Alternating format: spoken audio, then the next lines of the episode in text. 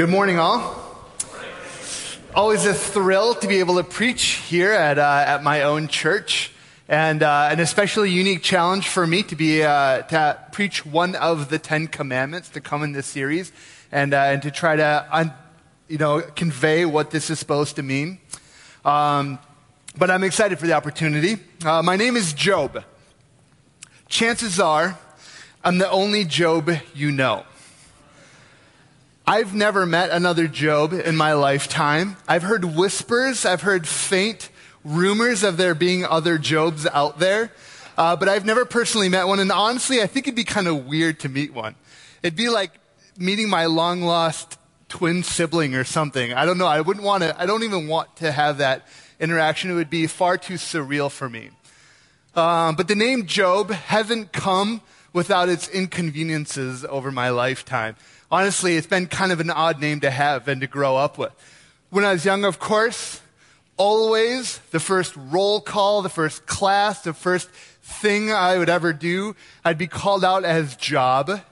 If you Google my name, uh, you'll come up with a myriad of job opportunities in Hammond, Indiana. and, uh, and it just, and even still today, right up even this week, People still, if it's the first time they see my name on the list, they just immediately go to job. And then, of course, kids at school wanted to make fun of me, so on purpose, they would always call me job, and it would drive me crazy. If you go to a family reunion or a family holiday event, you'll see everybody call, all my aunts and uncles and cousins, they'll call me Joby One, which is short for Joby One Kenobi. That was another nickname I grew up with. And, uh, and I didn't, I didn't appreciate it at all. I never liked it as a kid. It drove me crazy. I wanted, there was a period of time where I would rather have been gone by my middle name, which is David, and nobody screws up David.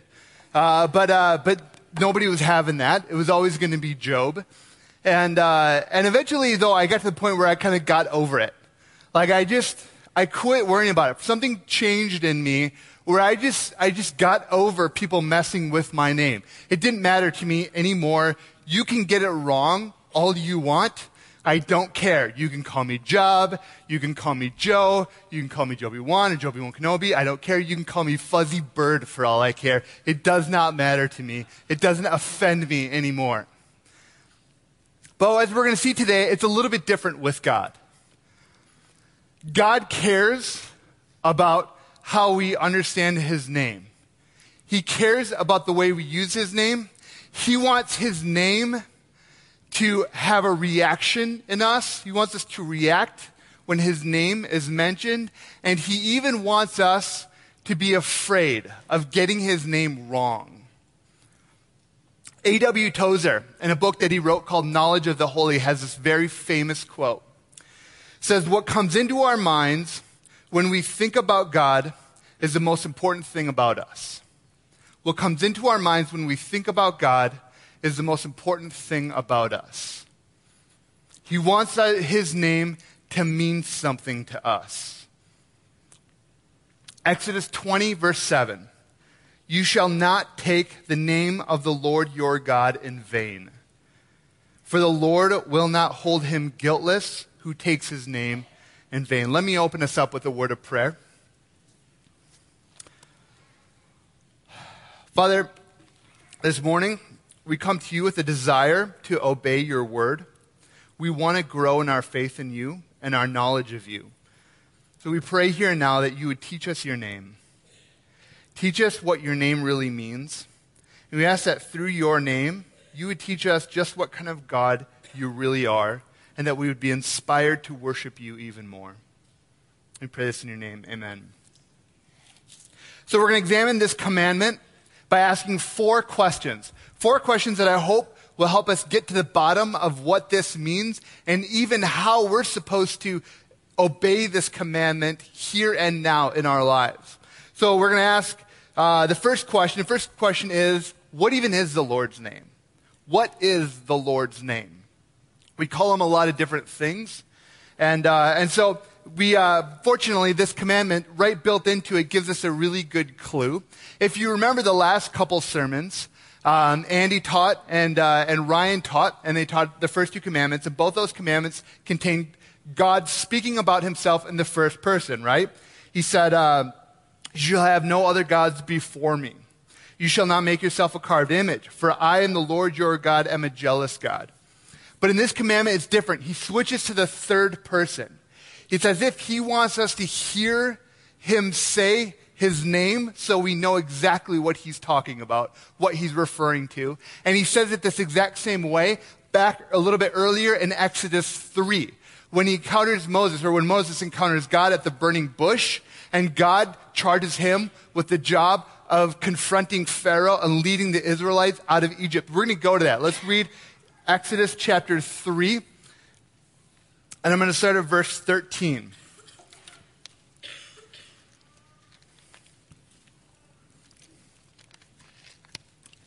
says, that Moses said to God, If I come to, to the people of Israel and say to them, The God of your fathers has sent me to you, and they ask me, What is his name?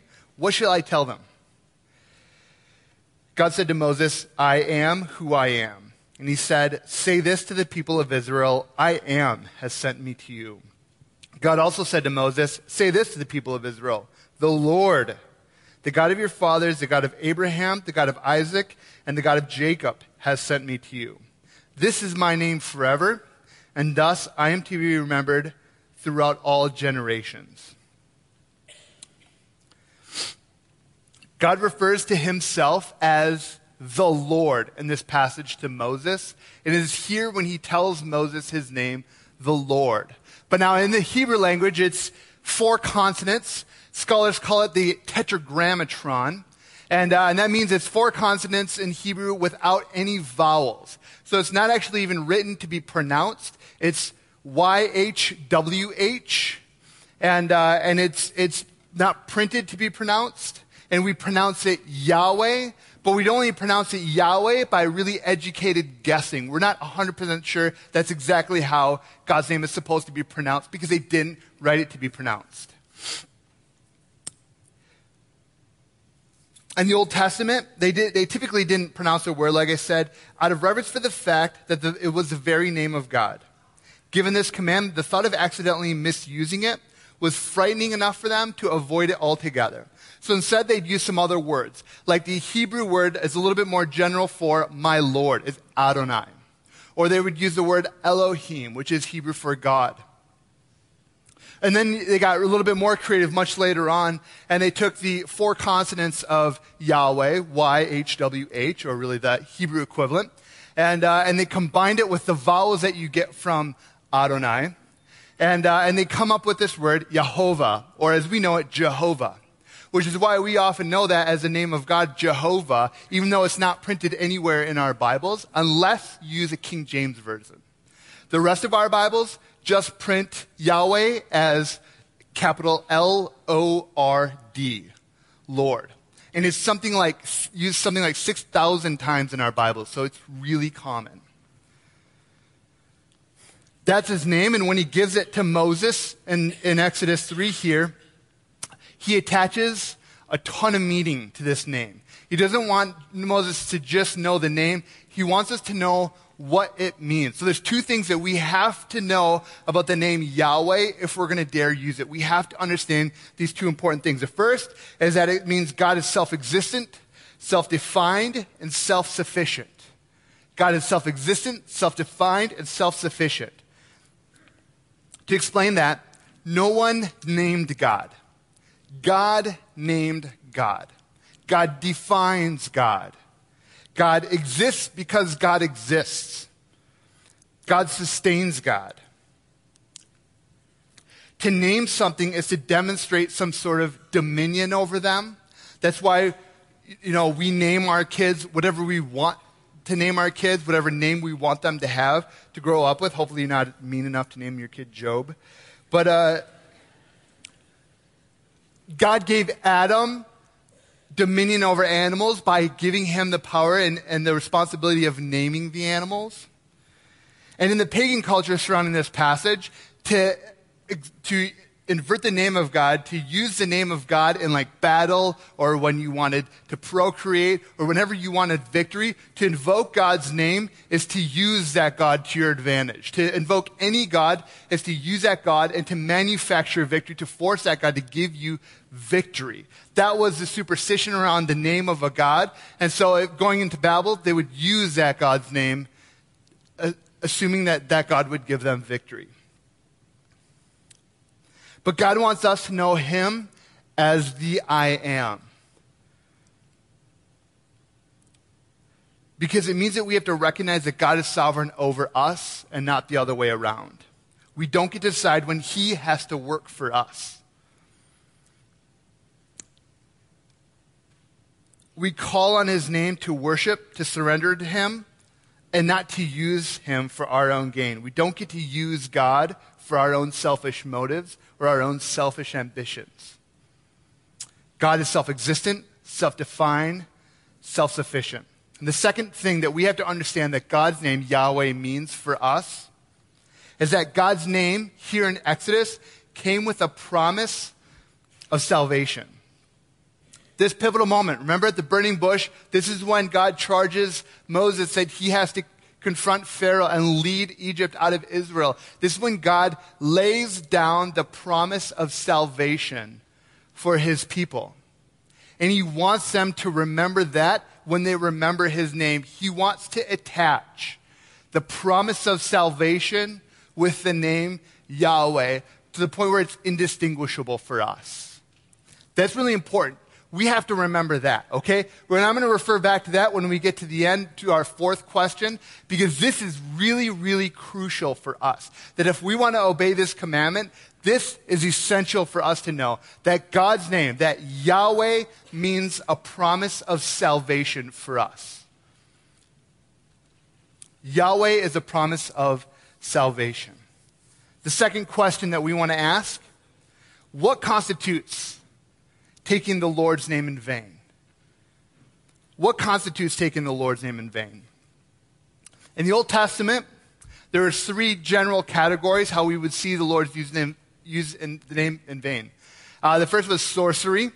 That was casting a spell and including God's name in that spell to give it more potency, to make it powerful. Um, so it was like full on sorcery, casting spells in God's name. The second was false prophecy. That is to say, God said this and you have to obey, except it's not true. God didn't say that. Jeremiah came up against this a ton in his ministry. People claiming that God had, had told them and give the, given them the responsibility to communicate these things, that this was revelation from God, but it was total lies. It was just them trying to build their own reputation. And the third one was, is taking false oaths. That is to say, by as God's name or as the Lord lives or by the name of God, this is true, but it's not. It's a lie. By God's name, as Lord, as God is my witness, I am eight feet tall. It's not true. It's a lie. It's taking false oath and using God's name to try to give that credibility, even though it's still a lie.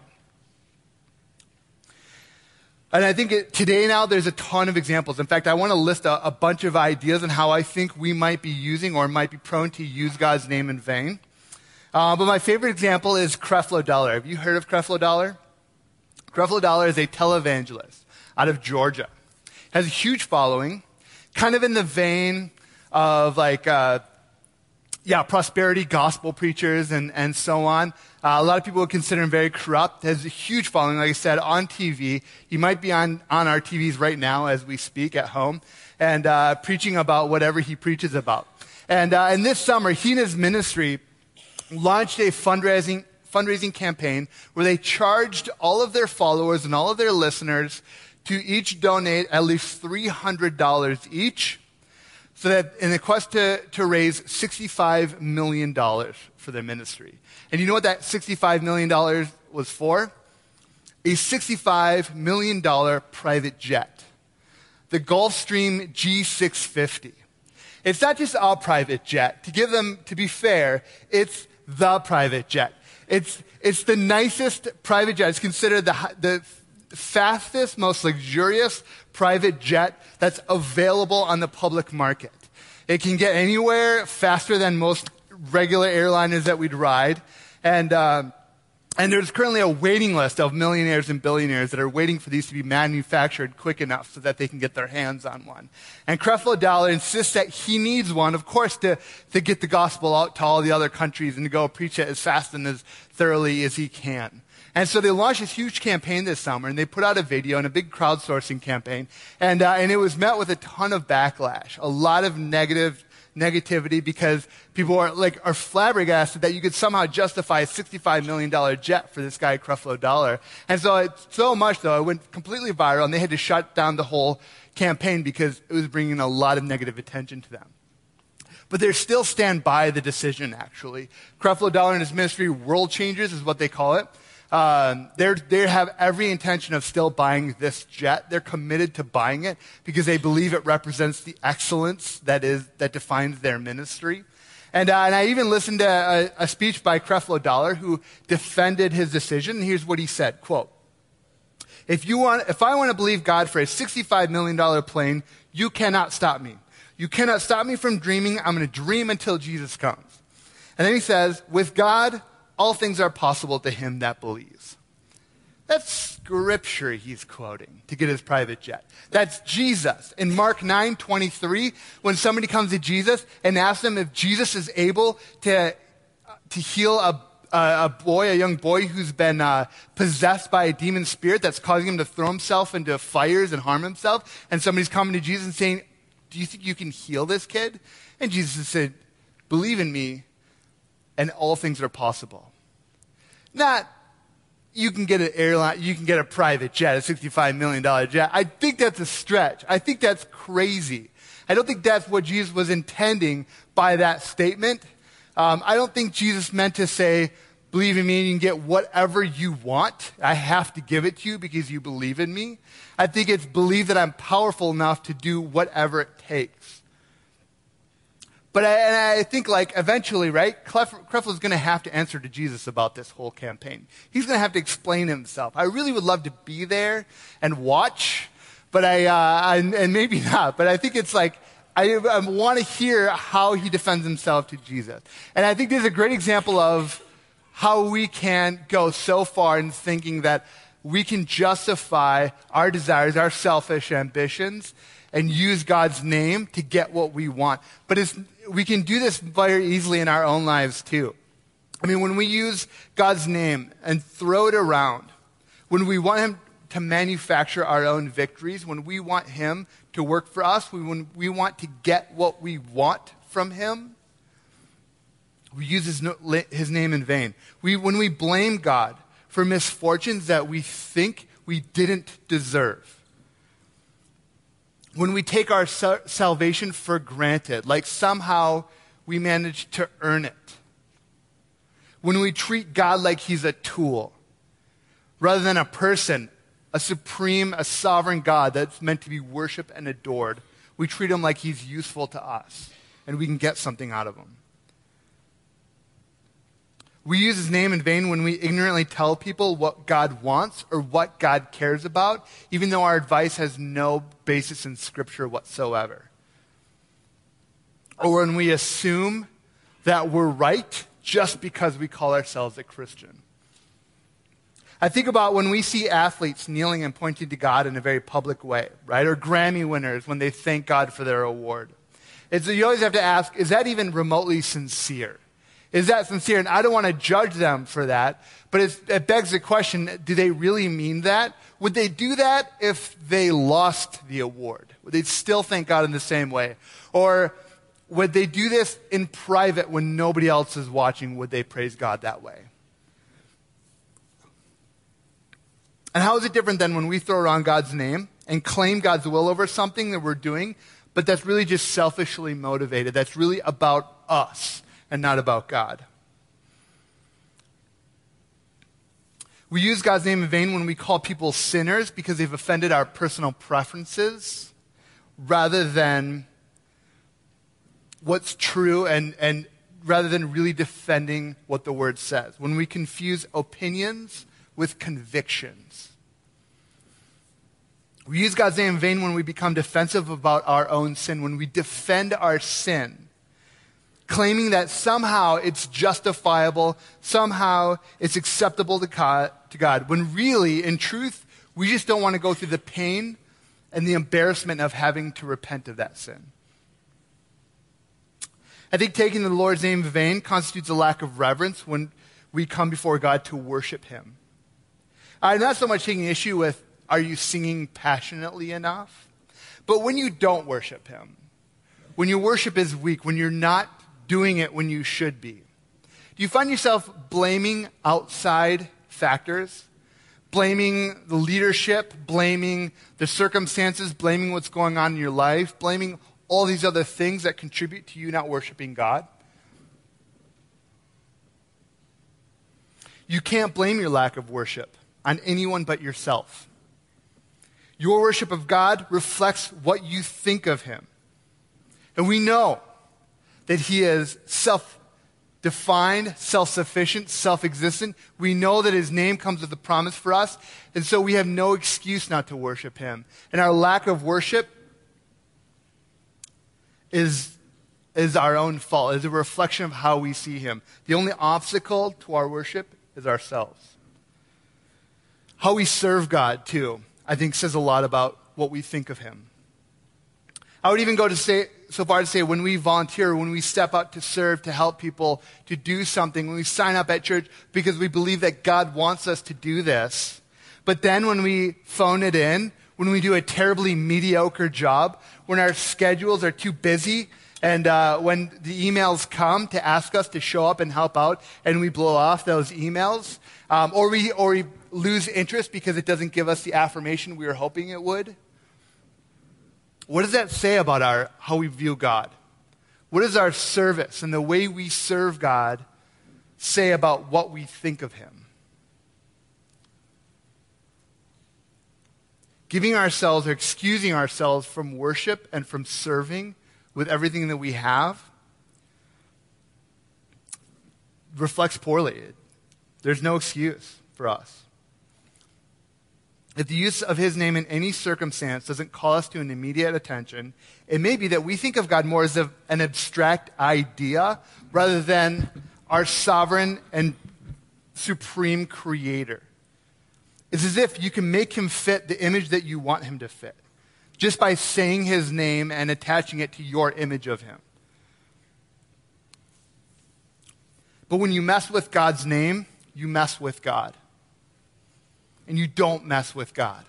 Pharaoh learned that eventually after Moses did indeed confront him and lead his people out of Israel, out of Egypt. When you mess with God's name, you mess with God, and you don't mess with God. But what happens then if you do? What happens if you do mess with God's name? That's our third question, all right? What are the real life repercussions to using the Lord's name in vain? What happens when we do that? In terms of the law in the Old Testament, the Ten Commandments, we're guilty and we're liable for judgment. It's that simple. Job knew this very well, the real Job, I'm saying. Job knew this very well by making sacrifices on behalf of his own children for fear that they would curse God in their hearts. And so when we use God's name in vain, we quite literally bring judgment on ourselves we condemn ourselves. And if that's not enough, we also cheapen our understanding of God.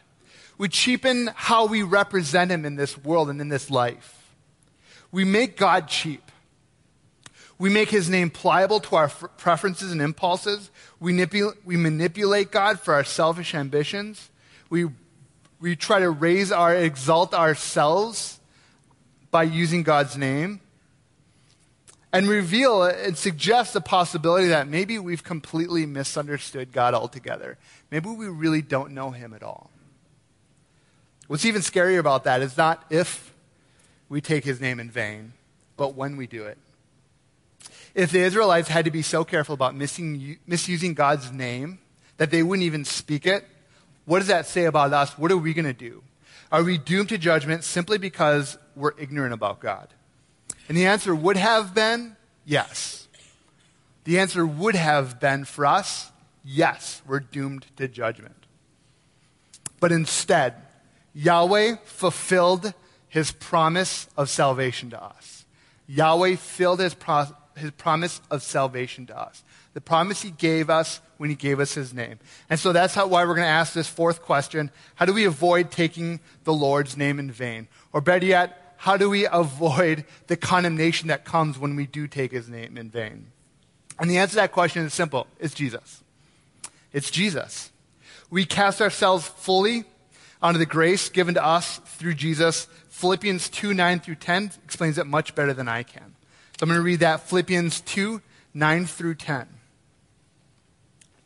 says, Therefore, God has highly exalted him and bestowed on him the name that is above every name, so that at the name of Jesus every knee should bow in heaven and on earth and under the earth, and every tongue confess that Jesus Christ is Yahweh, to the glory of God the Father. Remember when we said that Jesus or that Yahweh came with a promise of salvation? That promise is kept in Jesus. Yahweh is Jesus. Jesus is Yahweh. Jesus himself, as our Savior, glorified the name of God to his highest extent.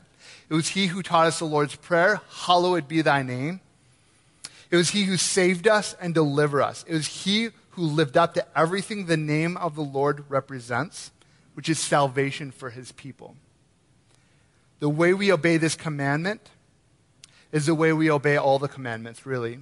Believe in the Lord Jesus Christ. If you look at everything Christ represented in his life, his death, his resurrection, it all points to who God is. It all represents the I am, Yahweh. So, the message of this commandment for us and how we need to understand this is instead of be very afraid of taking the Lord's name in vain, really, how we can understand this is be very thankful that Jesus is the Lord's name. And it means salvation for us. We obey this commandment by worshiping Jesus, by believing in Jesus, and even by thanking Jesus. Colossians 3:17 says, "And whatever you do in word or deed, do everything in the name of the Yahweh Jesus, giving thanks to God the Father through him." This is the only way to avoid taking the Lord's name in vain. Worship Jesus. Live in worship of Jesus. Thank Jesus. Be grateful for the salvation that we have. Be grateful that we are saved from the condemnation that we've brought on ourselves by breaking these commandments.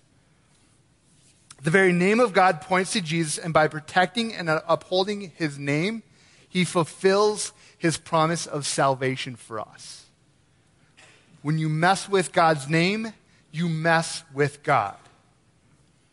And you don't mess with God. But when you worship Jesus, you glorify God's name. Let me close in a word of prayer.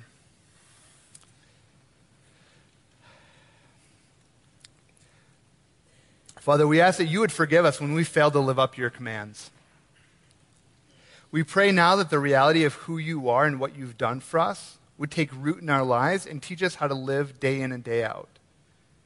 Teach us how to worship God, how to serve, how to live in gratitude for keeping your promise to us. When we use your name, we want it to glorify you.